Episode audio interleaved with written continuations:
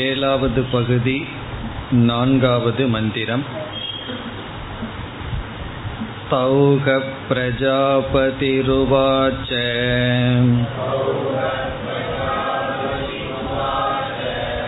य एषो अक्षिणीम् पुरुषो दृश्यते एष आत्मेति क उवाच एतदमृतमभयम् एतद्ब्रह्मेति अत योऽयं भगवः अप्सु परिख्यायते यश्च अयम् आदर्शे कथम एषः इत्येष ॐ एव एषो सर्वेषु अन्तेषु परिख्यायत इति होवाच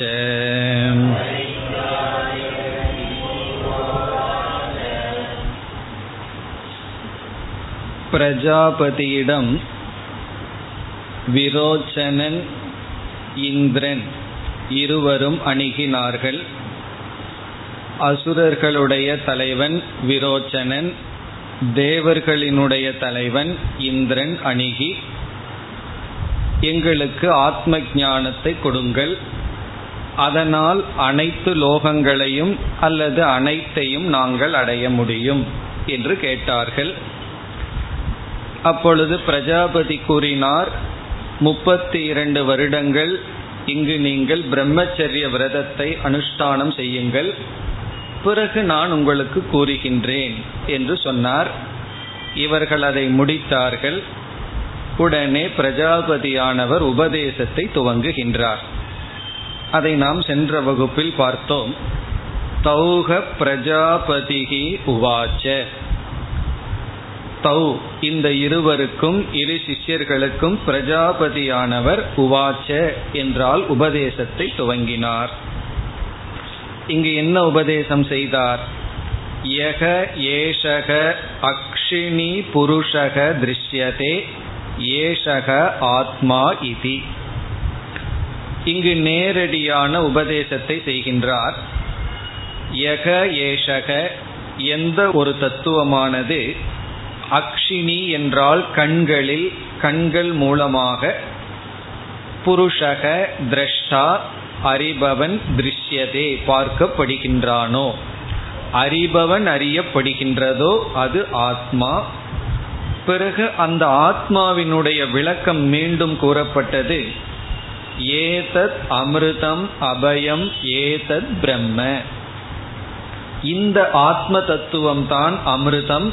இந்த ஆத்ம தத்துவம் அபயம் இதுவே பிரம்ம என்று சொன்னார். நாம் சென்ற வகுப்பில் பார்த்த கருத்து இந்த வாக்கியத்தை சரியாகவும் புரிந்து கொள்ளலாம் அல்லது தவறாகவும் புரிந்து கொள்ளலாம். இரு சிஷ்யர்களும் இங்கு தவறாக புரிந்து கொண்டார்கள்.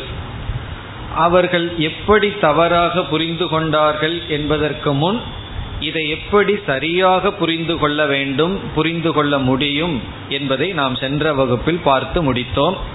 அதை சுருக்கமாக ஞாபகப்படுத்தி கொண்டு பிறகு இவர்கள் எப்படி தப்பா புரிந்து கொண்டார்கள் என்ற கருத்துக்கு வரலாம். இப்ப இந்த வாக்கியத்தை நாம் எப்படி சரியாக புரிந்து கொண்டால் இது மகா வாக்கியமாகும். அதை நம்ம பார்த்து முடித்தோம். இருப்பினும் சுருக்கமாக ஞாபகப்படுத்தி கொள்ளலாம். இங்கு விஸ்வனை பார்த்து பிரஜாபதியானவர் கூறுகின்றார் விஸ்வனுடைய உண்மையான சொரூபம். அதாவது ஆத்மஸ்வரூபம் பிரம்ம. அது அபயம் அது அமிர்தம் என்று விஸ்வனை ஆத்மா என்று சொல்லி பிறகு வந்து பிரம்மத்துடன் ஐக்கியப்படுத்துகின்றார். இதை கேட்ட உடனே இந்த வாக்கியம் நமக்கு புரியணும்னா யார் விஸ்வன் என்பது புரிந்திருக்க வேண்டும். இப்ப விஸ்வன் என்பவன் ஸ்தூல சரீரத்துடன் அபிமானத்தை உடையவன். அறிவு சொரூபமான ஆத்மா ஸ்தூல சரீர வரை அபிமானம் வைத்து இந்த உலகத்தை பார்த்து கொண்டிருக்கும் பொழுது அப்படி பார்த்து கொண்டிருக்கின்ற ஆத்மாவுக்கு விஸ்வன் என்று பெயர். அந்த விஸ்வனிடத்தில் இருக்கின்ற சரீரங்களை அனாத்மாக்களை நீக்கி இந்த சரீரத்திற்கு அறிவை கொடுத்து கொண்டு வருகின்ற சரீரத்திற்குள் அறிவு சுரூபமாக இருக்கின்ற ஆத்மா பிரம்மஸ்வரூபம் என்று இந்த விஸ்வன் நீ பிரம்மன் தத்துவமசி என்று சொல்லும் பொழுது இவன் என்ன செய்ய வேண்டும்? அகம் பிரம்ம என்று புரிந்து கொள்ற இடத்தில் நான் என்ற இடத்தில் வாச்சியார்த்தத்தை விட்டு லட்சியார்த்தத்தை எடுத்துக்கொள்ள வேண்டும். லட்சியார்த்தம் என்றால் நான் என்று என்னை சொல்லும் பொழுது அந்த நான் என்ற சொல்லில் இருக்கின்ற அனாத்மாவை நீக்கி ஆத்மாவை மட்டும் புரிந்து கொண்டு அந்த ஆத்மாவே அபயஸ்வரூபம் அமிர்தஸ்வரூபம் பிரம்மஸ்வரூபம் என்று புரிந்து கொள்ள வேண்டும். இதுதான் இங்கு சரியாக புரிந்து கொள்ளுதல். அப்பொழுது எப்படி நாம் இங்கு பொருள்படுத்த வேண்டும் என்றால் அக்ஷினி புருஷக திருஷ்யதே. இந்த இடத்தில் அக்ஷினி என்றால் இங்கு கண்ணில் கண் மூலமாக புருஷக என்ற சொல்லுக்கு நாம் எடுத்துக்கொள்ள வேண்டிய பொருள் திரஷ்டா பார்ப்பவன். இப்ப கண் மூலமாக எவன் பார்த்து கொண்டிருக்கின்றானோ? உண்மையில் அவன் யார் என்றால் சிதாபாச ரூபமாக இருக்கின்ற ஜீவன். கண்ணு மூலியமாக காது மூலமாக வாய் மூலமாக ஐந்து இந்திரியங்கள் மூலமாக உலகத்தை அனுபவித்துக் கொண்டிருப்பவன் சிதாபாசனான ஜீவன். புருஷக திருஷ்யதே என்றால் அந்த புருஷன் பார்ப்பவனை யார் பார்க்கிறார்களோ? சக்ஷுசக சக்ஷுகு ஸ்ரோத்ரஸ்ய ஸ்ரோத்ரம் என்று சொன்னது போல பார்ப்பவன் பார்க்கப்படும் பொழுது அதாவது சிதாபாசத்தினுடைய மூலம் என்ன என்று பார்த்தால் அது எது? என்றால் சைத்தன்யம் சித் சுரூபம். அப்படி திரஷ்டாவை யார் பார்க்கிறார்களோ பார்ப்பவனை யார் பார்க்கிறார்களோ என்றால் உண்மையில் கண் காது இவைகளெல்லாம் ஜடமான பொருள். அவைகளுக்குள் அறிவு சுரூபமாக ஒன்று இருக்கின்றது பிரதிபிம்பமான அறிவு ஒன்று இருக்கின்றது. அதற்கும் மூலமாக எந்த ஒன்று இருக்கிறதோ அதை ஆத்மா என்று புரிந்து கொண்டு அந்த ஆத்மாதான் அமிர்தம் அபயம் பிரம்ம என்று புரிந்து கொள்ள வேண்டும். அதாவது நான் பார்க்கின்றேன் கேட்கின்றேன் இப்படி விவகாரம் செய்கின்றேன் இதற்கு மூலமாக எந்த ஒரு அறிவு இருக்கின்றதோ அது ஆத்மா. நம்ம என்ன தவறு செய்துள்ளோம்? முதலில் ஷரீரமான திருஷ்யத்தை ஆத்மா என்று புரிந்து கொண்டுள்ளோம். இப்ப திருஷ்யத்திலிருந்து திரஷ்டாவுக்கு வர வேண்டும். ஷரீரத்திலிருந்து சிதாபாசத்துக்கு வர வேண்டும். ஜடமான ஷரீரத்தை முதல்ல நீக்கி பிறகு சிதாபாசத்துக்கு வந்து சிதாபாசத்திலிருந்து திருக் சொரூபமான ஆத்மாவுக்கு செல்ல வேண்டும். அப்படி மூன்று படி இருக்கு. ஜடமான உடலை நீக்கி பிறகு நமக்குள்ளேயே இருக்கின்ற விகாரமான சேதன தத்துவத்திற்கு வர வேண்டும். அது சிதாபாசம். அதிலிருந்து மீண்டும் சைத்தன்யத்துக்கு வர வேண்டும். அப்படி இங்கு புருஷக என்பது சிதாபாசத்தை குறிக்கின்றது. திருஷ்யதே என்றால் இந்த சிதாபாசத்தினுடைய அதிஷ்டானத்தை எப்பொழுது நாம் பார்க்கின்றோமோ அதுதான் ஆத்மா அதுதான் அபயஸ்வரூபம் அதுதான் அமிர்தஸ்வரூபம். அப்ப இதை நம்ம சரியா புரிந்து கொள்ள வேண்டும்னா எப்படி புரிந்து கொள்கின்றோம்?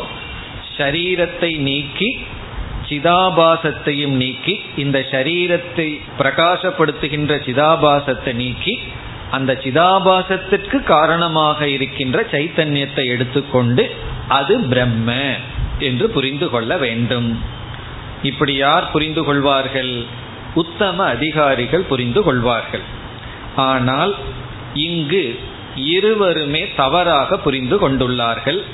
இனி நாம் எப்படி இந்த வாக்கியம் இவர்களால் புரிந்து கொள்ளப்பட்டுள்ளது என்று பார்க்கின்றோம். இதுவரைக்கும் இதை எப்படி நம்ம சரியா புரிந்து கொள்ளலாம்னு பார்த்தோம். இனி எப்படி தப்பா புரிந்து கொள்ளலாம்னு பார்ப்போம். அது பார்க்கவே வேண்டாமே அது ஏற்கனவே தப்பா தான் புரிஞ்சிட்டு இருக்கிறேனேன்னு சொன்னா சரி எப்படித்தான் தப்பு இருக்கு என்பதை பார்ப்போம். இப்ப இவர்கள் என்ன புரிந்து கொண்டார்கள்? இந்த வாக்கியத்தில் ஸ்தூல சரீரம் ஆத்மா என்று புரிந்து கொண்டார்கள். இவர்கள் செய்த தவறு வந்து நம்ம பார்த்து அனுபவிக்கின்ற இந்த ஸ்தூல உடல்தான் ஆத்மா. அதுதான் மெய்ப்பொருள். அதைத்தான் பிரஜாபதியானவர் சத்திய வஸ்துவாக உபதேசம் செய்கின்றார் என்று இருவருமே புரிந்து கொண்டார்கள். அப்ப இந்த வாக்கியத்திலிருந்து எப்படி ஸ்தூல சரீரத்தை ஆத்மானு புரிந்து கொண்டார்கள் என்று இப்பொழுது பார்க்கலாம். ஒரே ஒரு வாக்கியம்தான். தத்துவமசியையே எப்படி வேணாலும் புரிந்து கொள்ளலாம்.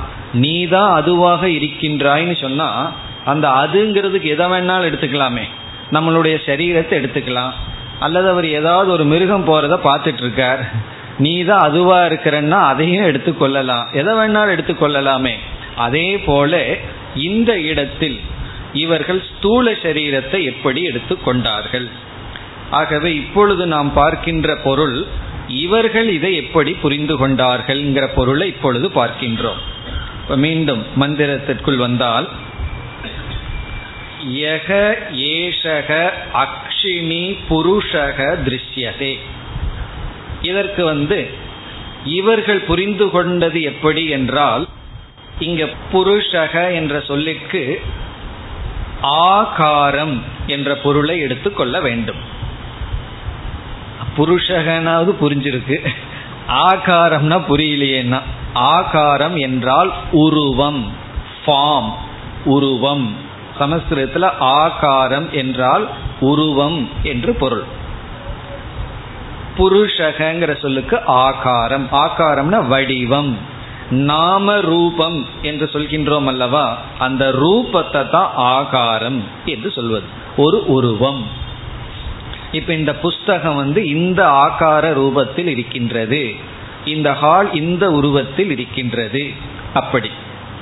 இப்ப இவர்கள் இங்கு என்ன புரிந்து கொண்டார்கள்? புருஷகங்கிற சொல்லுக்கு உருவம் என்று புரிந்து கொண்டார்கள். ரூபம் என்று புரிந்து கொண்டு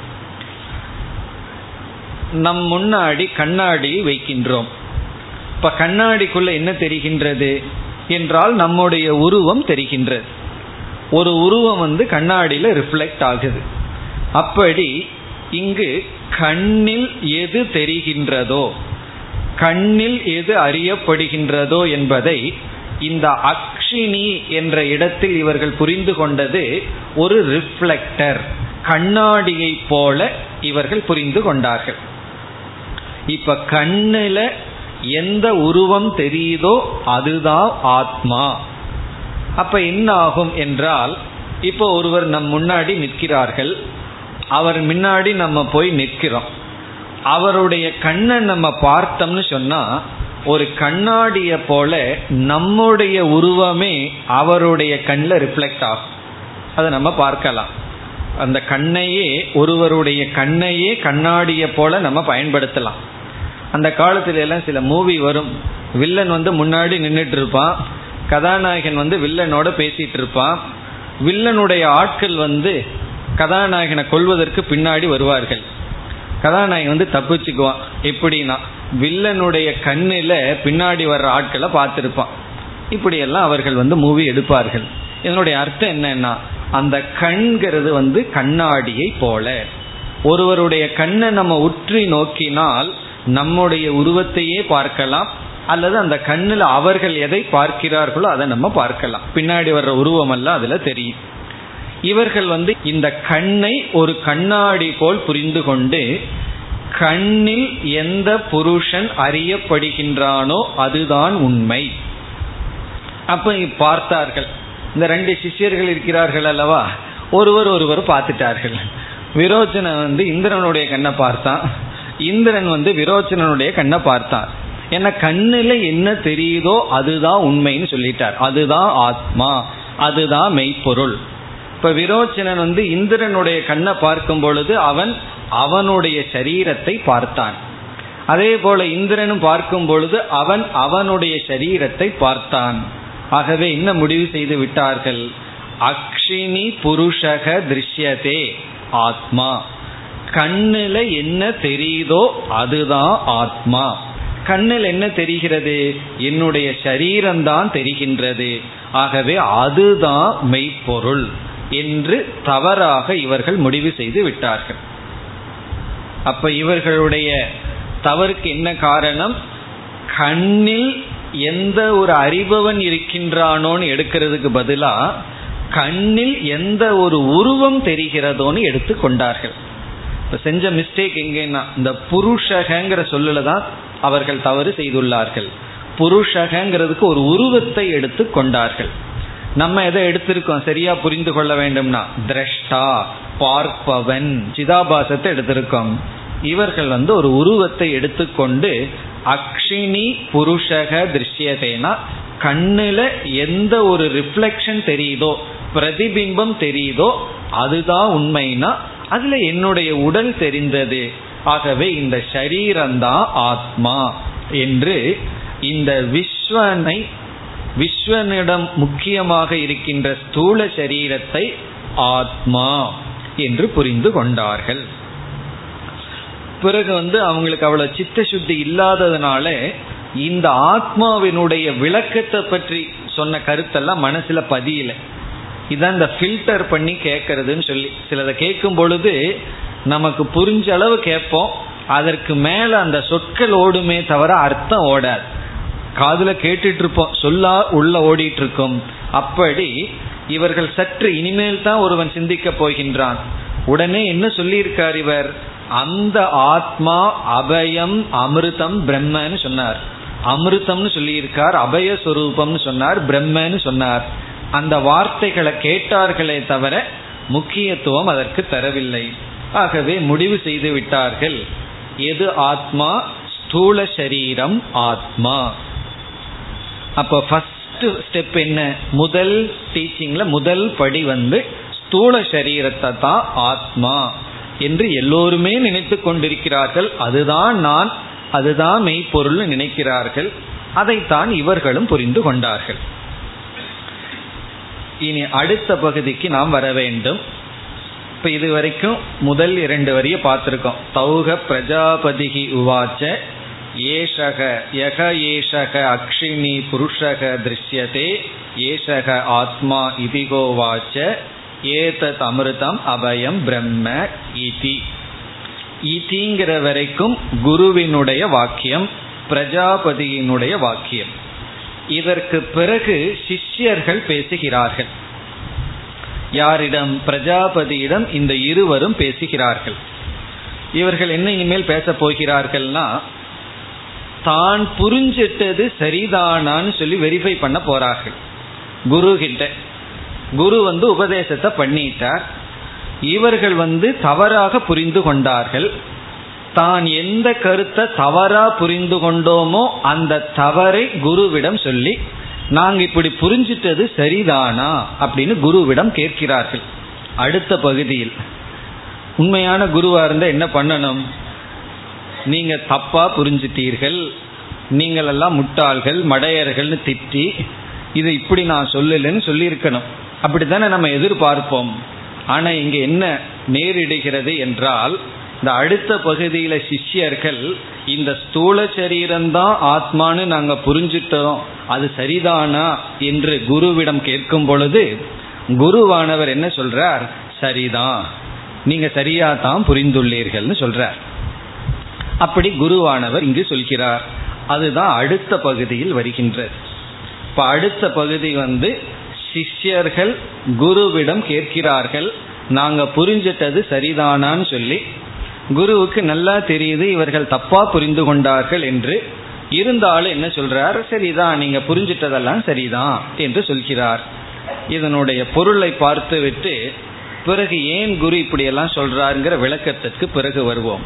இப்பொழுது மந்திரத்திற்குள் செல்லலாம். அத அத என்றால் இப்பொழுது சிஷ்யர்கள் பேச ஆரம்பிக்கிறார்கள். யக அயம் பகவக. பகவக என்பது அழைக்கின்றார். இந்த ரெண்டு சிஷ்யர்களும் குருவை இறைவா என்று அழைத்து அப்சு பரிக்கியாயதே எஸ்ட அயம் ஆதர்ஷே கதமக ஏசக இதி அந்த இதிங்கிற வரைக்கும் சிஷ்யர்களுடைய கேள்வி. குருவிடம் இந்த சிஷ்யர்கள் நாங்கள் இப்படி புரிந்துள்ளோம் அது சரிதானா? என்று கேட்கிறார்கள். இவர்கள் என்ன கேட்கிறார்கள்? அப்சு என்றால் தண்ணீரில் பரிக்கியாயதே என்றால் நம்ம வந்து தூய்மையான சஞ்சலமில்லாத தண்ணீரில் நம்மையே நாம் பார்த்தால் அந்த தண்ணீரை பார்த்தா அங்கே என்னத்தை நம்ம பார்ப்போம்? நம்முடைய உருவத்தை பார்ப்போம். அப்படி அவர்கள் கேட்கிறார்கள் அப்சு என்றால் தண்ணீரில் பரிக்கியாயதே தண்ணீரில் நம்ம பார்க்கும் பொழுது எந்த ஒன்று தெரிகிறதோ அதுதான ஆத்மா. அது என்ன தெரியும்? நம்முடைய ஸ்தூல சரீரம் தான் தெரியும். நம்முடைய உடல் தான் தெரியும். அதைத்தானே நீங்கள் உபதேசம் செய்தீர்கள் என்று கேட்கின்றான். பிறகு தண்ணீர்னாலும் கூட சில குழப்பம் வரும் என்று கண்ணாடியில் பார்த்தால் ஒரு கண்ணாடியில பார்த்தோம்னா முகம் பார்க்கிற கண்ணாடியில நம்ம பார்த்தா அதற்குள்ள என்ன தெரியுதோ அதுதான உண்மை என்று மீண்டும் கேட்கிறார்கள். எஸ்ஸ அயம் ஆதர்ஷே. ஆதர்ஷக என்றால் கண்ணாடி. கண்ணாடினா கண்ணுக்கு போடுற கண்ணாடி இல்லை முகம் பார்க்கின்ற கண்ணாடி மிரர் கதமக ஏஷக. இந்த ரெண்டு தானே இதுல எது தெரிகிறதோ அதுதானே நீங்கள் உபதேசித்த தத்துவம். என்று கேட்கிறார்கள். இப்ப என்ன கேட்கிறார்கள்? தண்ணீர்ல நம்மையே நம்ம பார்க்கும் பொழுது அங்கு என்ன தத்துவம் தெரிகிறதோ அதுவோ அல்லது கண்ணாடியில நம்மை பார்த்தால் அங்கு என்ன தெரிகின்றதோ அதுதானே நீங்கள் உபதேசித்த மெய்ப்பொருள் உபதேசித்த ஆத்ம தத்துவம். இப்படி கேட்ட உடனே குருவானவர் என்ன சொல்றார்? சரிதான் அதுதான் அதைத்தான் நான் உபதேசம் செய்தேன்னு சொல்கின்றார். இனி குருவினுடைய பதிலுக்கு வருகின்றோம். ஏஷக உ ஏவ ஏஷு சர்வேஷு அந்தேஷு பரிக்கியாயத இதிக உவாச்ச. இந்த கடைசி உவாச்சங்கிறது குருவினுடைய பதில். இவர் என்ன சொல்றார்? கண்ணாடின்னு வேண்டாம் அல்லது தண்ணீர்னு வேண்டாம் அல்லது கண்ணுன்னு வேண்டாம். எதுல எல்லாம் உன்னுடைய ரிஃப்ளெக்ஷன் தெரியுதோ அதைத்தான் நான் உபதேசம் செய்தேன் எதுல எல்லாம் உன்னுடைய பிரதிபிம்பம் இருக்கோ அதுதான். சில பேர் பாத்திரத்திலையும் கூட மூஞ்சி பார்ப்பார்கள். புதிய எவர் சில்வர் பாத்திரம் வாங்கினோம்னு வச்சுக்கோமே அதுலேயும் மூஞ்சி தெரியும். அல்லது காரில் ஏறின உடனே அந்த கண்ணாடியில் முகத்தை பார்த்து கொள்வார்கள். எங்கெல்லாம் ரிஃப்ளெக்ஷன் தெரியுதோ அங்கெல்லாம் அவர் அவர்களுடைய முகத்தை பார்த்து கொள்வார்கள். அப்போ எதுல எல்லாம் உனக்கு தெரிகின்றதோ அதை சொல்றார் ஏஷு சர்வேஷு அந்தேஷு. அந்தம்னா பொருள்கள். எந்தெந்த பொருள்களுக்குள்ள பரிக்கியாயதே உன்னுடைய ரிஃப்ளெக்ஷன் நீ பார்க்கறையோ அதைத்தான் நான் சொன்னேன் அப்படின்னு சொல்கின்றார். அதாவது நீ எதற்கு கண்ணாடின்னு எடுத்துக்கிற எதற்கு தண்ணின்னு எடுத்துக்கிற எதுலையெல்லாம் அந்த புருஷன் பார்க்கப்படுகின்றானோ அதுதான் ஆத்மா என்று அவர்களுடைய தவறை இங்கு குருவானவர் உறுதி செய்கின்றார். இனி நமக்கு ஒரு சந்தேகம் வரும். நமக்கு அல்ல சங்கரருக்கே ஒரு சந்தேகம் வந்தது. இப்போ சங்கரர் இந்த இடத்துல ஒரு சந்தேகத்தை கேட்குறார். இது நமக்கு வர்ற சந்தேகமே தான். ஒரு சிஷ்யன் வந்து தப்பான ஒரு கருத்துடன் இருந்தால் குரு என்ன பண்ணணும்? கொஞ்சம் திட்டி கண்ட வார்த்தையெல்லாம் சொல்லி மடையா முட்டாளெல்லாம் சொல்லி திட்டி இப்படியெல்லாம் வச்சுக்காதப்பா அப்படின்னு சொல்லி உபதேசம் பண்ணணுமல்ல. இவர் வந்து அது அப்படியே அந்த தப்ப அனுமதி கொடுத்துட்டு போயிட்டு வான்னு வேற சொல்கிறாரு. இது நியாயமா? குரு வந்து ஏமாற்றவில்லையா? இங்க ஒரு பவர்ஃபுல் வார்த்தையை பயன்படுத்துறார். இந்த சீட்டுன்னு சொல்லுவாங்க மற்றவர்களை ஏமாற்றுவது. அப்படி குரு வந்து இந்த ரெண்டு சிஷியர்களை இப்பொழுது ஏமாற்றுகிறாரே அப்படின்னு ஒரு கேள்வி வரும் பொழுது அந்த கேள்வியை சங்கரரே கேட்டு அவரே பதில் சொல்கின்றார். ரொம்ப அழகான பதில் சொல்றாரு. என்ன பதில்னு சொன்னா அவர் என்ன சொல்கின்றார்? இங்கு குருவானவர் சிஷ்யர்களை பாதுகாக்க விரும்புகின்றார். சிஷ்யர்களை பாதுகாக்க விரும்புகிறார்னு என்ன? சிஷ்யர்களை லூஸ் பண்றதுக்கு குருவுக்கு விருப்பம் இல்லையா? ஏன்னா வர்ற சிஷ்யர்களை எல்லாம் திட்டி அனுப்பிச்சிட்டா அப்புறம் யார் இருப்பா அவர்களுக்கு? அப்ப சிஷ்யர்களை இழக்க அவர் விரும்பவில்லை. சங்கரருடைய பதில் என்னவென்றால் ஒருவன் வந்து தவறான கருத்து மனதில் உறுதியாக கொண்டிருக்கும் பொழுது அவன் அந்த கருத்தில் உறுதியாக இருக்கின்றான். அவன் இடத்துல போய் இது தவறு என்று சுட்டி காட்டினால் ஏன்னா அந்த தவறுன்னு அவனுக்கு அது தெரியவில்லை. அது எந்த விஷயமாகலாம்? அது ஆத்ம தத்துவம் மட்டுமில்ல லௌகிகத்தாகலாம் எதுல வேண்டுமானாலும் ஆகலாம்.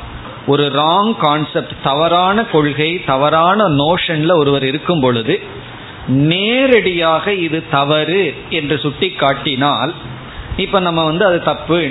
நீ வந்து மடத்தனமா இந்த மாதிரி நினைச்சிருக்க. முட்டாள்தனமாக அறிவில்லாமல் இப்படி இருக்கின்றா என்று சொன்னால் அவனுடைய மனதில் என்ன ஏற்படும் என்றால் சொன்னவர் மீது ஒரு வெறுப்பு தான் ஏற்படுமே தவிர அதை வாங்கி திருத்துகின்ற மனநிலை அவனுக்கு வராது. இப்ப நமக்கு முன்னாடி ஒருவர் இருக்கார். அவர் வந்து அது குரு சிஷியனாகலாம் அல்லது தாய் தந்தையாகலாம் அல்லது வந்து தாய் மகனாகலாம் யார் எந்த ரெண்டு ரிலேஷன்ஷிப்பில் முன்னாடி இருப்பவர் வந்து தவறான ஒரு கொள்கையில் இருக்கும் பொழுது இது தவறு என்று சுட்டிக்காட்டி அது தவறு என்று சொல்லிவிட்டால் அவருக்கு என்ன ஏற்படுமா? சொன்னவர் மீது ஒரு வெறுப்பு ஏற்பட்டு விடும். காரணம் என்னன்னா அது அவரை குறை கூறுவது அவருடைய மனதை புண்படுத்துவது. அப்படி ஒரு வெறுப்பு ஏற்பட்டு விட்டால் மீண்டும் அவரிடத்தில் அவர்கள் வரமாட்டார்கள். ஏன்னா வெறுப்பு இருக்கிற இடத்துல நம்ம எப்படி போவோம்? எந்த இடத்துல அன்பு இருக்கோ அங்கதான் நம்ம போவோமே தவிர யாரிடத்துல வெறுப்பு தோன்றி விட்டதோ அவரிடத்துல மீண்டும் நம்ம போகவே மாட்டோம். அப்படியே போனாலும் அவர் சொல்றத கேட்க மாட்டோம் காரணம் என்ன? யாரிடத்துல நமக்கு வெறுப்பு உண்டாகி விட்டதோ அவர்களுடைய வார்த்தையை நம்ம சரியாவே கவனம் கொடுத்து கேட்க மாட்டோம். அதனாலதான் குருவிடத்துல ஸ்ரத்தைங்கிறது சாஸ்திரம் ரொம்ப முக்கியமா சொல்கின்றது. முழுமையான ஸ்ரத்தை இருந்தா தான் அந்த வாக்கியத்தை முழுமையாக கேட்டு உள்ள தள்ளுவோம். அப்ப இங்க என்ன விரும்புகின்றாராம் குருவானவர்? நான் தவறு என்று சொல்லிவிட்டால் மீண்டும் இவர்கள் என்னிடத்தில் வரமாட்டார்கள்.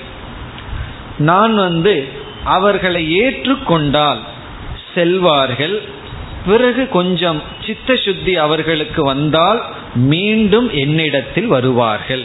ஆகவே அன்புடன் அவர்களை நான் வெளியே அனுப்புகின்றேன். ஒரு வெறுப்பை உருவாக்கி நான் அவர்களை வெளியே அனுப்பல என் மீது அன்பு அவர்களுக்கு இருக்கு அந்த அன்புடனே அனுப்புனா தான் திருப்பி என்னிடம் வருவார்கள். அது அப்படியே சங்கரர் எழுதுறார். ரக்ஷணீயோ சிஷ்யோ அப்படிங்கிறார். இந்த ரெண்டு சிஷ்யர்கள் காப்பாற்றப்பட வேண்டும். அவர்கள் மீண்டும் தன்னிடம் வர வேண்டும் என்றால் அவர்கள் மனதில் என் மீது வெறுப்பு வரக்கூடாது என்றால் அது தவறு என்று எனக்கு தெரிந்தாலும் தவறு என்று சொல்லக்கூடாது. பிறகு என்ன? நான் ஏற்றுக்கொள்கின்றேன்னு சொல்லி அனுப்பி விட்டாராம் அதனாலதான் ஒரு சிஷ்யம் வரப்போறான். யாரு வருவார்கள்னா கொஞ்ச காலம் ஆச்சுன்னா அவர்களுக்கு சித்த சுத்தி வர வர பிறகு மீண்டும் அவர்களுக்கு ஒரு சந்தேகம் வரும் பொழுது மீண்டும் அவர்கள் வருவார்கள். நம்ம சாதாரணமா என்ன நினைச்சிட்டு இருக்கோம்? நம்ம கிட்ட உண்மை இருந்தா அந்த உண்மையை வந்து அப்படியே சொல்லிவிட வேண்டும்னு நினைக்கிறோம். அது தவறு. சில சமயம் வந்து பொய் தான் நமக்கு பாதுகாப்பை கொடுக்குமே தவிர நன்மையை கொடுக்குமே தவிர உண்மை வந்து மோர் டேமேஜை தான் கொடுக்கும். அதுக்காக நான் பொய் பேசிட்டே இருக்கிறேன்னு அர்த்தம் கிடையாது.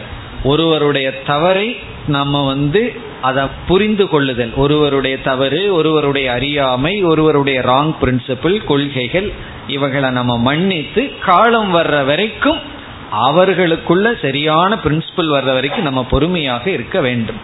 குரு என்ன பண்ணுவார்? பொறுமையாக இருப்பார். அவர்கள் வரும் பொழுது மீண்டும் அடுத்த உபதேசத்தை செய்வார். பிறகு அங்கேயும் இதே போல இனி ஒரு தப்பை செய்வார்கள்.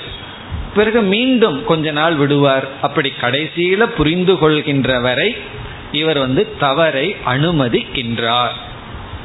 இந்த தவறை அனுமதிப்பது என்றால் தவற சரின்னு அனுமதிப்பதல்ல. தவற தவறுன்னு அனுமதி கொடுப்பது. அப்படி இந்த வெறுப்பு சிஷ்யனுடைய மனதில் உருவாக கூடாது என்பதற்காக தவறான கருத்தை சிஷ்யன் கொண்டிருந்த போதிலும் தவறு என்று சுட்டிக்காட்டவில்லை. இது ரொம்ப முக்கியமான பிரின்சிபல் இந்த ட்ரூத்தை விட ஹார்மனி தான் ரொம்ப முக்கியம். ஒரு ஃபேமிலி ஆகட்டும் அல்லது எங்கு ஆகட்டும் உண்மையை விட அமைதி தான் ரொம்ப முக்கியம். சில சமயம் உண்மையை மறைக்க வேண்டியது வரலாம். சில சமயம் தவறான கருத்தோடு இருந்தாலும் சரி கொஞ்ச நாள் அந்த கருத்திலேயே அவர்கள் இருக்கட்டும்னு விட்டு விடணும் அவர் இடத்துல போய் தப்புனா அவருக்கு எத்தனை வருஷம் ஆகணுமோ அது புரிகிறதுக்கு அதை நம்ம அனுமதி கொடுக்க வேண்டும். யாரிடத்துல என்ன தப்பான கருத்து இருந்தாலும் அதை நம்ம ஜீர்ணிக்கணும் அதை தவறுன்னு சொல்லி காட்டவே கூடாது. சில சமயம் என்ன சொல்லுவான் இத்தனை நாள கீதை படிச்சு என்ன பிரயோஜனம்னு சொல்லிடுவோம். என்ன ஆகும்னா மீண்டும் அவர்களை ஊண்டு பண்றதே தவிர பிறகு அவர்களிடத்துல நம்ம போக மாட்டோம். இப்போ ஒரு சிஷ்யர் நம்ம கிட்ட வர்றார் எத்தனையோ புஸ்தகங்களை எல்லாம் படிச்சுட்டு பிளைனா வந்தா நல்லா இருக்கும். அப்படி யாருமே வர்றதில்லை. ஏதாவது இந்த லோடு பண்ணி தேவையில்லாத விஷயங்களை எல்லாம் உள்ள போட்டு வருவார்கள். வந்து எத்தனையோ ராங் கான்செப்ட சொல்லுவார்கள். அப்ப நம்ம என்ன சொல்லணும்? எடுத்த உடனே எவ்வளவோ இடங்கள்ல ஸ்ரத்தை இருக்கும். அவர்களெல்லாம் சரியா கைடு பண்ணியிருக்க மாட்டார்கள். அப்ப அவர்களை நம்ம காப்பாற்றணும்னு என்ன பண்ணணும்? சரிதான் சரிதான்னு சொல்லி நம்ம தலையாட்டிகிட்டே இருக்கணும். பிறகுதான் என்னை அவர் ஏற்றுக்கொண்டார் அப்படிங்கிற ஒரு இது அவருக்குள்ள வரும். பிறகு பக்குவம் வர வர ஸ்ரத்தை அதிகரிக்க அதிகரிக்க அந்த அறிவுக்கு தகுதி வர வர எந்த அளவுக்கு அறிவுக்கு தகுதியோ அந்த அளவுக்கு நம்ம உபதேசத்தை செய்யலாம். ஆகவே இங்க பிரஜாபதி வந்து சாதாரண டீச்சர் மட்டுமல்ல ஒரு பெரிய சைக்காட்ரிஸ்டும் கூட மனோதத்துவம் தெரிஞ்சவரும் கூட அதனால என்ன பண்ணியிருக்கார்? இவர்கள் தப்பாக முடிவு பண்ணி அதை வேற கேட்டுக்கிறாங்க. இப்படித்தானே நீங்க சொன்னீங்கன்னு வேற. நம்ம சொன்னதையே கேட்டு தப்பா புரிஞ்சிட்டு இப்படித்தானே நீங்க சொன்னீங்கன்னா இந்த குருவானவர் நான் அப்படித்தான் சொன்னேன்னா அவருக்கு எவ்வளவு உறுதி இருக்கணும்? அவருடைய ஞானத்துல அவருடைய ஞான நிஷ்டையில். அப்படி இந்த கேள்வியை சங்கரர் இங்கு நமக்கு உருவாக்கி என்ன சொல்றார்? இந்த சிஷ்யர்கள் மீது இருக்கின்ற அன்பினாலும் குருவிடம் இருக்கின்ற ஞான நிஷ்டையினாலும் இவர் என்ன செய்கின்றார்? தவறை அனுமதித்து விட்டு விடுகின்றார். அதனால வந்து தப்ப தப்புன்னு எப்ப சொல்லணுமோ அப்பதான் சொல்லணுமே தவிர தப்ப தப்புன்னு சொல்லக்கூடாத நேரத்துல தப்ப தப்புன்னு சொல்றது தப்பு. சொல்லக்கூடாது. அதுவே தப்பாயிரும். அப்படி உண்மைங்கிறத விட அந்த உண்மையை கொடுக்கிற விதம் அந்த உண்மையை எப்ப கொடுக்கணும் எவ்வளவு கொடுக்கணுங்கிறது தான் முக்கியம். அதுதான் இங்கு கூறப்பட்டிருக்கின்றது. இப்ப இத்துடன் இந்த செக்ஷன் இந்த பகுதியானது முடிவடைகின்றது. இப்ப இந்த பகுதியிலிருந்தான் நமக்கு வேதாந்தம் ஆரம்பமாகின்றது. இது முடிவடைகின்றது. இனி எட்டாவது பகுதிக்கு செல்லலாம். எட்டாவது பகுதியில் முதல் மந்திரம். உதசராவேம் ஆத்மானம் அவேக்ஷ यदात्मनः न विजानीतः तन्मे प्रभूतमिति तौह उदशरावे अवेक्षाञ्चक्राते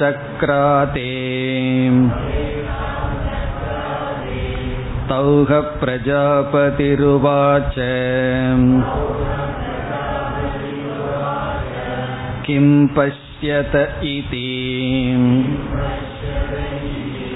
तौह ऊचतुः सर्वमेव इदम्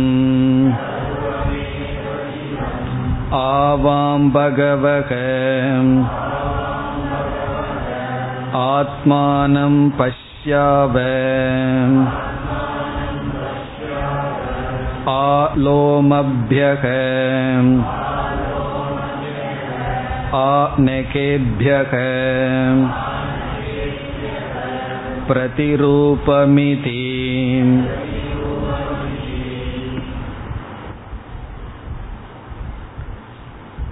இந்த பகுதியில் குருவானவர் என்ன செய்கின்றார்?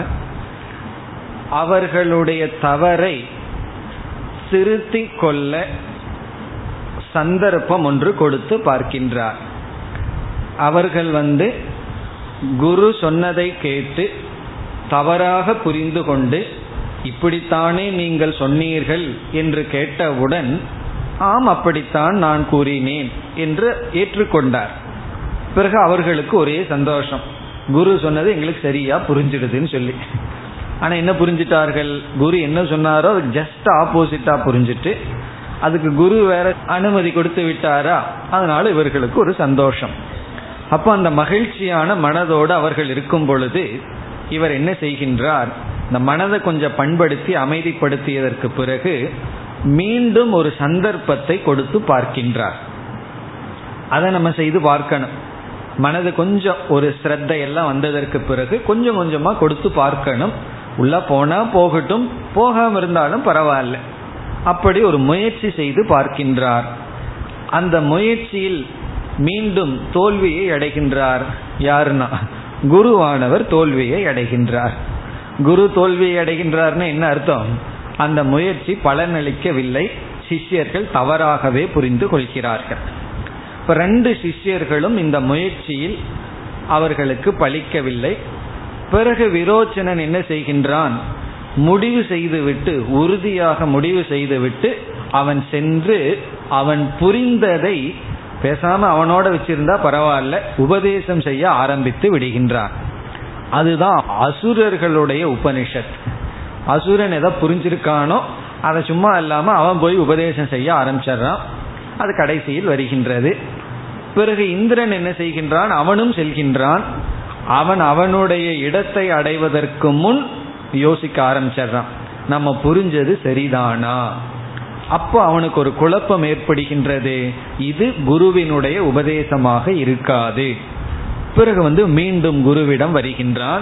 அவனுடைய குழப்பத்தை கூறுகின்றான். பிறகு தெளிவையும் கூறுகின்றான். பிறகு குருவானவர் ஒரே ஒரு சிஷியனை வச்சுட்டு பாடத்தை ஆரம்பிக்கின்றார். அடுத்த படிக்கு போறார். பிறகு அங்கேயும் அந்த இந்திரன் தப்பு செய்வான் போவான் பாதியில போயிட்டு திரும்பி வந்து விடுவான். இந்த பாதியில திரும்பி வர்றது தான் இவனிடம் இருக்கின்ற சித்த சுத்தி இவன் போனவன் திரும்பியே வருவதில்லை. அதுதான் இனிமேல் வருகின்ற பகுதி.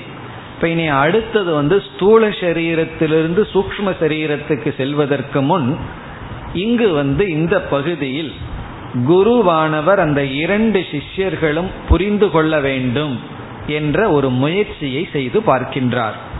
இப்ப என்ன முயற்சியை செய்கிறார்னு பார்த்துவிட்டு மந்திரத்திற்குள் செல்லலாம். இந்த சிஷ்யர்கள் என்ன நினைத்து விட்டார்கள்? பிரதிபிம்பந்தான் ஆத்மானு நினைத்து விட்டார்கள். பிரதிபிம்பத்துல என்ன தெரிகின்றதோ அது ஆத்மா அதுதான் மெய்ப்பொருள். பிரதிபிம்பத்துல என்ன தெரிஞ்சது? இவர்களுடைய சரீரம் தெரிஞ்சது. அப்ப இந்த சரீரம் வந்து பிரதிபிம்பத்துல தெரிஞ்சதுனால கண்ணாடியிலாகட்டும் தண்ணீரிலாகட்டும் கண்ணிலாகட்டும் தெரிந்தவுடன் அதுதான் ஆத்மானு முடிவு செய்தார்கள். இப்ப இவர் என்ன செய்கின்றார் இங்கு? மீண்டும் ஒரு தட்டு எடுத்து அல்லது ஒரு பானையை எடுத்து தண்ணீரை நிரப்ப சொல்லி அதுக்குள்ள மீண்டும் பாருங்கள்னு சொல்ற இவர்கள் வந்து அதை செய்கிறார்கள். மீண்டும் அதை பார்க்கிறார்கள். பிறகு குருவானவர் சொல்றார் கொஞ்சம் யோசிச்சு பார்த்து சொல்லுங்கள் இதுக்குள்ள என்ன பார்க்கிறீர்கள்? தெளிவா சொல்கிறார்கள் நாங்க ஆத்மாவை பார்க்கிறோம். மெய்ப்பொருளை தான் பார்க்கிறோம். ஏன்னா எங்க சரீரம் தானே இப்போ ஆத்மா? ஆத்மாவை தான் நாங்க பார்க்கின்றோம்னு சொல்கிறார். பிறகு என்ன செய்கின்றார்? அந்த பானையின் தண்ணீர் அப்படியே வைத்துக்கொண்டு நீங்கள் வந்து ஆடை புதிய புதிய ஆடையை உடுத்தி கொள்ளுங்கள். அலங்கரித்து கொள்ளுங்கள். இந்த ஹேர் கட் எல்லாம் பண்ணி நகத்தை எல்லாம் வெட்டி நல்லா அலங்கரித்து கொண்டு மீண்டும் பாருங்கள்னு சொல்ல போறார். இப்போ இவன் என்ன செய்வார்கள்? புதிய ஆடையெல்லாம் உடுத்தி ஹேர் கட் எல்லாம் பண்ணி பிறகு வந்து அலங்காரங்கள் எல்லாம் பண்ணி மீண்டும் அவர்கள் பார்ப்பார்கள். இப்ப கேட்பார் இப்ப என்ன செய்கிறீர்கள்னு. இப்பவும் நான் எங்களை தான் பார்க்கிறோம் ஆத்மாவை தான் பார்க்கின்றோன்னு சொல்றார். பிறகு குருவுக்கு புரிஞ்சு போச்சு. என்ன? சிஷியருக்கு இனி புரியாது. அது குருவுக்கு புரிஞ்ச உடனே சரின்னு சொல்லிடுறார். இவர் எதை இங்க சொல்ல விரும்புகிறார் இந்த உடல்ல அலங்காரம் செய்யும் பொழுது அதுவும் அலங்கரிக்கப்படுகின்றது. உடல் இருக்கிற ரோமம் நகமெல்லாம் சென்றவுடன் அது அங்க இல்லை. ஆகவே இந்த பிரதிபிம்பத்தில் இருக்கிறது அனித்தியம் நிலையாமை அமிர்தம் அல்ல. என்பதை காட்ட முயற்சி செய்து பார்க்கிறார். ஏன்னா இங்க இருக்கிறது அங்க தெரியுது. இங்க ஒரு ஆடை இருந்து அந்த ஆடை அங்கு தெரிகிறது. இப்ப இந்த ஆடை வந்து அழியக்கூடியது. அதே போல சரீரம் அழியக்கூடியது தான் பிரதிபிம்பமா தெரியும். அழியாதது ஒன்று ரிஃப்ளெக்ட் ஆயிட்டு இருக்காது. அமிர்தமானது வந்து இனி ஒன்றுல பிரதிபிம்பமா இருக்காது. இதை காட்ட முயற்சி செய்கிறார். ஆனால் இந்த இடத்திலும் தோல்வியை அடைகிறார். ஆனா என்ன ஆகின்றது? இந்த ஒரு முயற்சியை வச்சு தான் இந்திரன் வந்து கண்டுபிடிக்கின்றான். இந்த ஒரு டெஸ்ட் வந்து பின்னாடி அவனுக்கு வேலை செய்கின்றது. ஆனா இந்த நேரத்தில் இரண்டு பேருமே இந்த ஒரு முயற்சியிலும் அவர்களுக்கு பலன் கொடுக்கவில்லை. இப்ப அந்த கதை தான் இந்த பகுதியில் வருகின்றது. ஆகவே இந்த எட்டாவது பகுதி மிக சுலபமான பகுதி.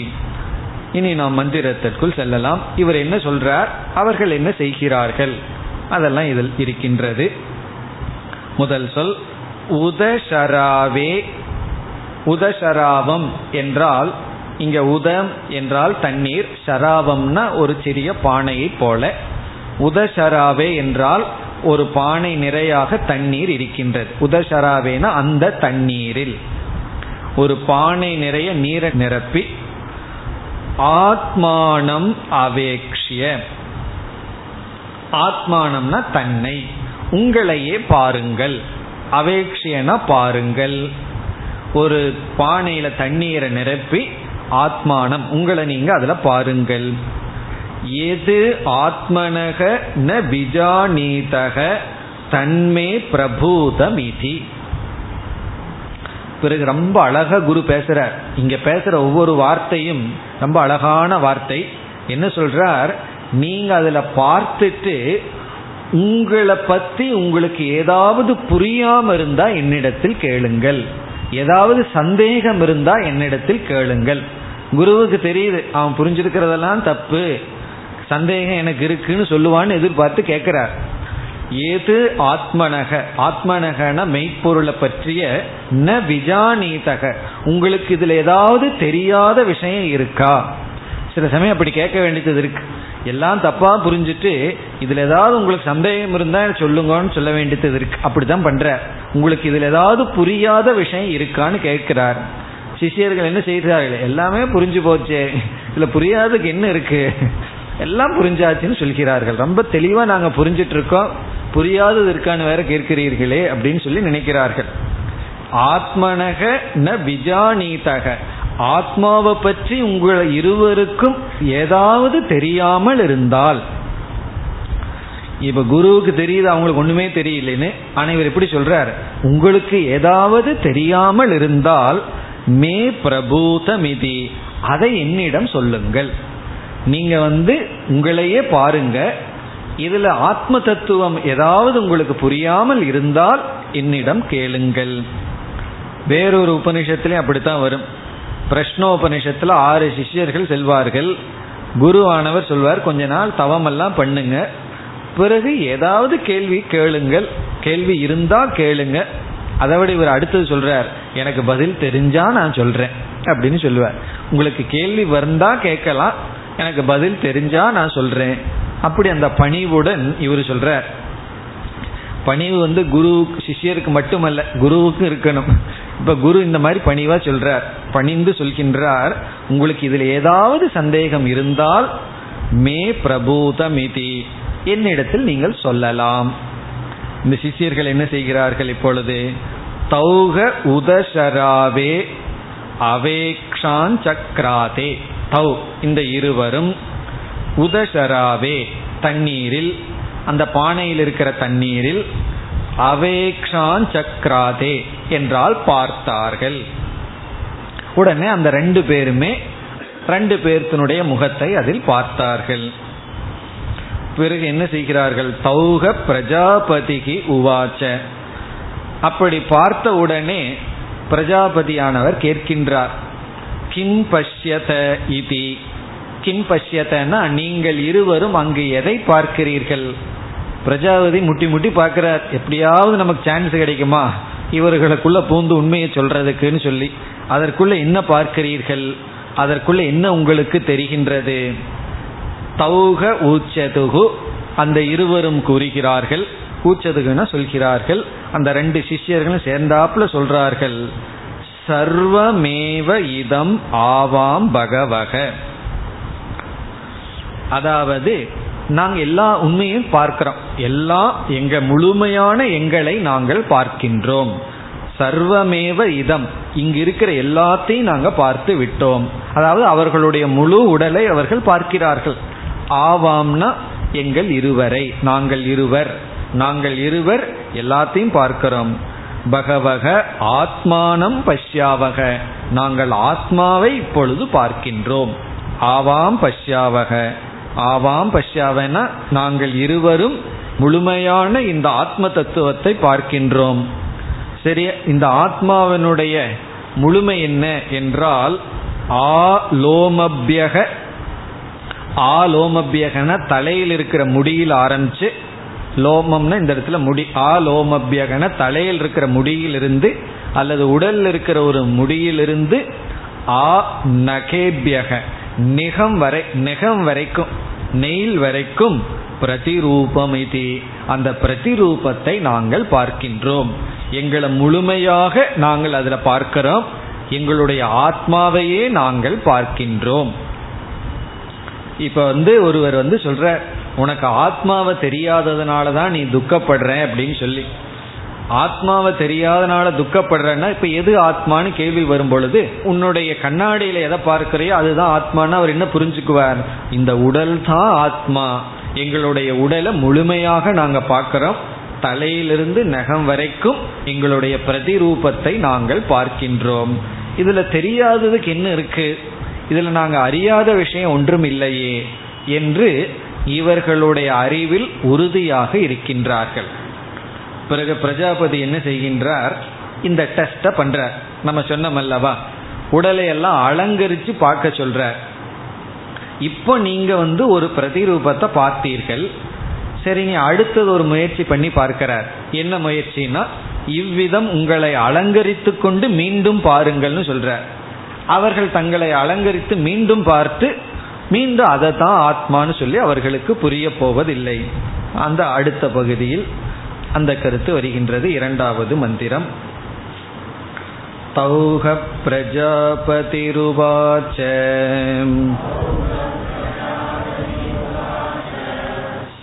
साद्वलङ्कृतौ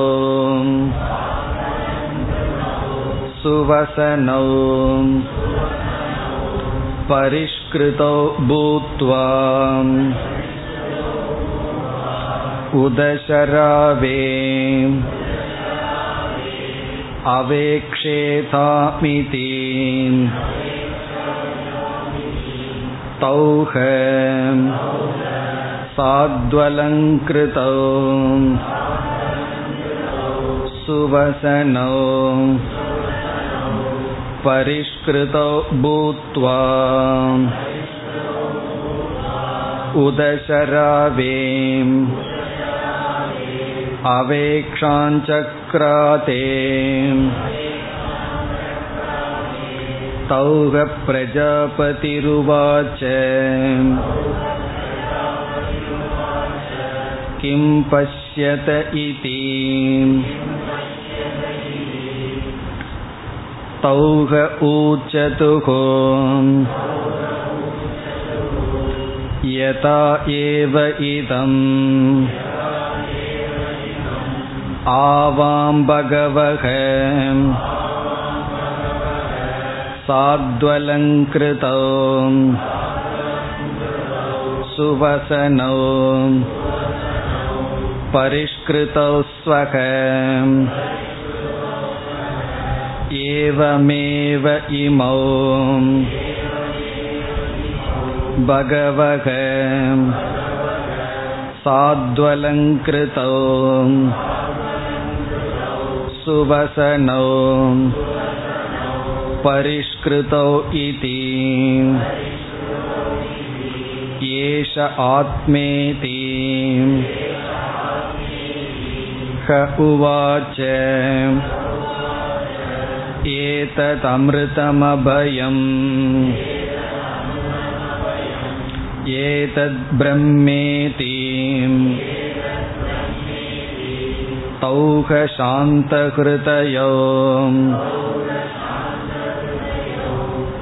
प्रव्रजतुः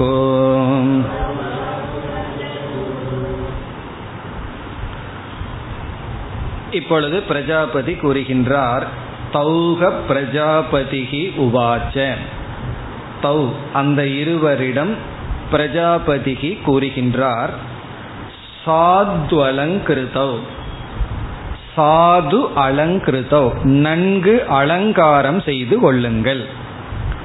அலங்கிருத்தோன்னா அலங்காரம் பண்றது. அந்த காலத்துல எல்லாம் சந்தனம் எல்லாம் இருக்கு. இப்ப பவுடர் போடுற மாதிரி பவுடர் போட்டு எதோ அலங்காரம் பண்ணிக்கிறார்கள் அல்லவா? அப்படியெல்லாம் அலங்காரம் செய்து கொள்ளுங்கள். உடலை அலங்கரித்து கொள்ளுங்கள். பிறகு சுவசனவ் சுவசனம்னா நல்ல ஆடைகள். புதிய புதிய ஆடைகளை எல்லாம் போட்டு கொள்ளுங்கள். நல்ல ட்ரெஸ் பண்ணிக்குங்க. சுவசனவ் பரிஷ்கிருதௌ பூத்வா. பரிஷ்கிருத்தம்னு சொன்னால் இந்த நெயில் கட் பண்ணுறது நெகங்களை எல்லாம் கட் பண்ணுறது முடியெல்லாம் கட் பண்ணுறது அழகுபடுத்துறது. பரிஷ்கிருத்தம்னா தேவையில்லாதெல்லாம் நீக்கி விடுங்கள். சில பேர் ஐப்ரோ முதல் கொண்டு நீக்கி விடுவார்கள். தேவையில்லாத இதெல்லாம் இருக்கோ அதெல்லாம் பூச்சி பூச்சி நீக்கி விடுவார்கள். அப்படி என்ன அழகுபடுத்தணுமல்ல? அப்படி பரிஷ்கிருத்தம்னா உங்க முகத்துல எதெல்லாம் தேவையில்லைன்னு நீங்க நினைக்கிறீங்களோ அதையெல்லாம் நீக்கி விடுங்கள். பிறகு அப்படி பண்ணிட்டு என்ன செய்யணுமா? உதசராவே அவேக்ஷேதாம் இதி. பிறகு வந்து மீண்டும் அதில் பாருங்கள். அதே தண்ணீர் இருக்கு பானை இருக்கு அதில் உங்களை பாருங்கள். இவங்க என்ன செய்கிறார்கள்? அப்படின்னு சொன்ன உடனே இப்பொழுது இவர்கள் அலங்காரம் எல்லாம் செய்கிறார்கள். தௌக சாத்வலங்கிருத்தௌ அதே சொற்கள் தான் வருது. அந்த இருவரும் வந்து இப்ப அலங்காரம் பண்ண சொல்லி குரு சொல்லிட்டா சிஷியர்களுக்கு கேட்கவா வேணும்? உடனே சந்தோஷமா பண்ண ஆரம்பித்து விடுவார்கள். நல்ல ட்ரெஸ் பண்ணுங்கன்னு சொன்னா அதுல சந்தோஷம் தானே? உடனே சுவசனவ் பரிஷ்கிருத்தோ பூத்வா டிப்டாப்பாக வாங்கன்னு சொன்னா அப்படின்னு செய்கிறார்கள்? அதை செய்து உதசராவே அவேக்ஷான் சக்ராதே. அதை பார்த்தார்கள். தௌக பிரஜாபதிகி உவாச்ச. இப்ப பிரஜாபதி அவங்கிட்ட கேட்கிறார்கள். அவரிடம் பிரஜாபதி கேட்கிறார் என்ன கிம் பஷ்யத இதி? இப்பொழுது எதை பார்க்கிறீர்கள்? இப்ப இதுக்குள்ள என்னென்ன நடந்திருக்கு இந்த ஒரு மந்திரத்துல ரெண்டாவது மந்திரத்துல? அழகுபடுத்தி உங்களை வந்து அழகுபடுத்தி கொண்டு பிறகு வந்து ஆடை அணிந்து கொண்டு பிறகு நகமெல்லாம் கட் பண்ணி முடியெல்லாம் கட் பண்ணி நீங்க வந்து மீண்டும் பாருங்கள் அப்படின்னு சொல்றார். பார்த்து அங்கு எதை பார்க்கிறீர்கள். இனி மூன்றாவது மந்திரத்திற்கு வந்தால் தௌக ஊச்சதுகு இவர்களுடைய நிலை அதுதான். உடம்பு தான் டெக்கரேட் ஆயிருக்கே தவிர புத்தி டெக்கரேட் ஆகல. அப்ப என்ன ஆச்சுன்னா அதையவே சொல்கிறார்கள். யதா ஏவ இதம் ஆவாம் பகவக. நாங்க வந்து என்னென்னலாம் பண்ணமோ அதே போலதான் அங்கு இருக்கு.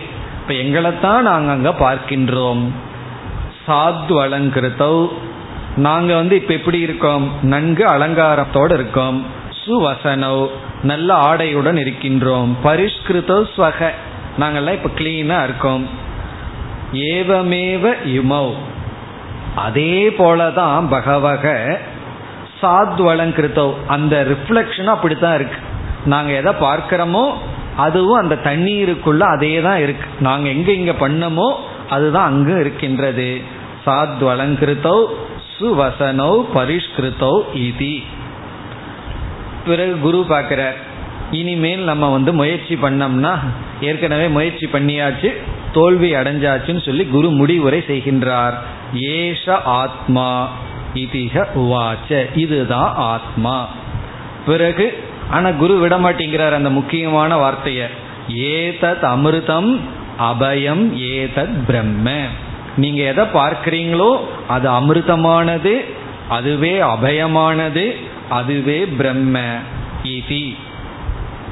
இதோட குருவினுடைய உபதேசம் முடிவடைகின்றது. அதுக்கப்புறம் என்ன நடக்கின்றது? தௌக சாந்த கிருதயோ பிரவவ்ரஜதுகு வவ்ரஜதுகுன சென்று விட்டார்கள். எப்படி சென்று விட்டார்கள்? அதான் சாந்த கிருதயோ ரொம்ப அமைதியான மனசுடன் நாங்க உண்மையை தேடி வந்தோம். எங்களுக்கு உண்மை கிடைச்சிடுதுன்னு சொல்லி குரு கிட்ட வந்து பெற்று விட்டோம்னு சொல்லி இவர்கள் சென்று விட்டார்கள். ரெண்டு பேரும் தௌ சாந்த கிருதயம் சாந்த கிருதயம்னா நாங்க எதை நாடி வந்தோமோ அது எங்களுக்கெல்லாம் கிடைச்சாச்சு. குரு யாருக்கும் சொல்லாத உபதேசத்தை எங்களுக்கு சொல்லி ஆத்மாவை வந்து எங்களுக்கு புரிய வைத்து விட்டார்னு சொல்லி ரெண்டு பேரும் சந்தோஷமா சென்று விட்டார்களாம். இப்போ எப்படி இவர்கள் சென்றுள்ளார்கள்? ஏதோ அடைய வேண்டியதை அடைஞ்சிட்டோம் எங்களுக்கு உண்மை புரிந்து விட்டது. அப்படி அவர்கள் வந்து முழுமையாக செல்லவில்லை. அவர்கள் வந்து குரு குலத்திலிருந்து அப்படியே வெளியே போகிறார்கள். அவர்கள் வந்து குருவிடம் விடைபெற்று கொண்டு இந்த கதவுக்கு அந்த பக்கம் போன உடனே இந்த குரு சும்மா இருக்காரா? அவர் என்ன பண்றார்? அவங்க காதில் கேட்குற மாதிரி ஒரு கமெண்ட் அடிக்கிறார். குருவானவர். அது என்ன கமெண்ட் அடிக்கிறாருங்கிறது அடுத்த மந்திரத்தில் வருகிறது. அவர் காதில் விழுகிற மாதிரி ஒரு வார்த்தையை சொல்றார். அதுலயாவது திருந்துவார்களான்னு சொல்லி. இப்படியோ குரு முயற்சி முயற்சி பண்ணி பார்க்கிறார். எதோ விதத்துல இதெல்லாம் ஏன் இந்த கஷ்டப்படுறாருன்னா அவர்களை ஹர்ட் பண்ணாம அவர்களை துன்புறுத்தாம அவர்கள் மனத்துல ஒரு வெறுப்பை உருவாக்காமல் எப்படியாவது புரிய வைக்க முடியுமான்னு மீண்டும் ஒன்றை செய்து பார்க்கிறார். அதுவும் இங்கு நடக்கவில்லை. பிறகு என்ன நடக்கின்றது என்று வருகின்றது. அடுத்த வகுப்பில் பார்ப்போம். ॐ पूर्णमधः पूर्णमिधं पूर्णात्पूर्णमुदच्छते पूर्णस्य पूर्णमादाय पूर्णमेवावशिष्यते ॐ शान्ति शान्ति शान्तिः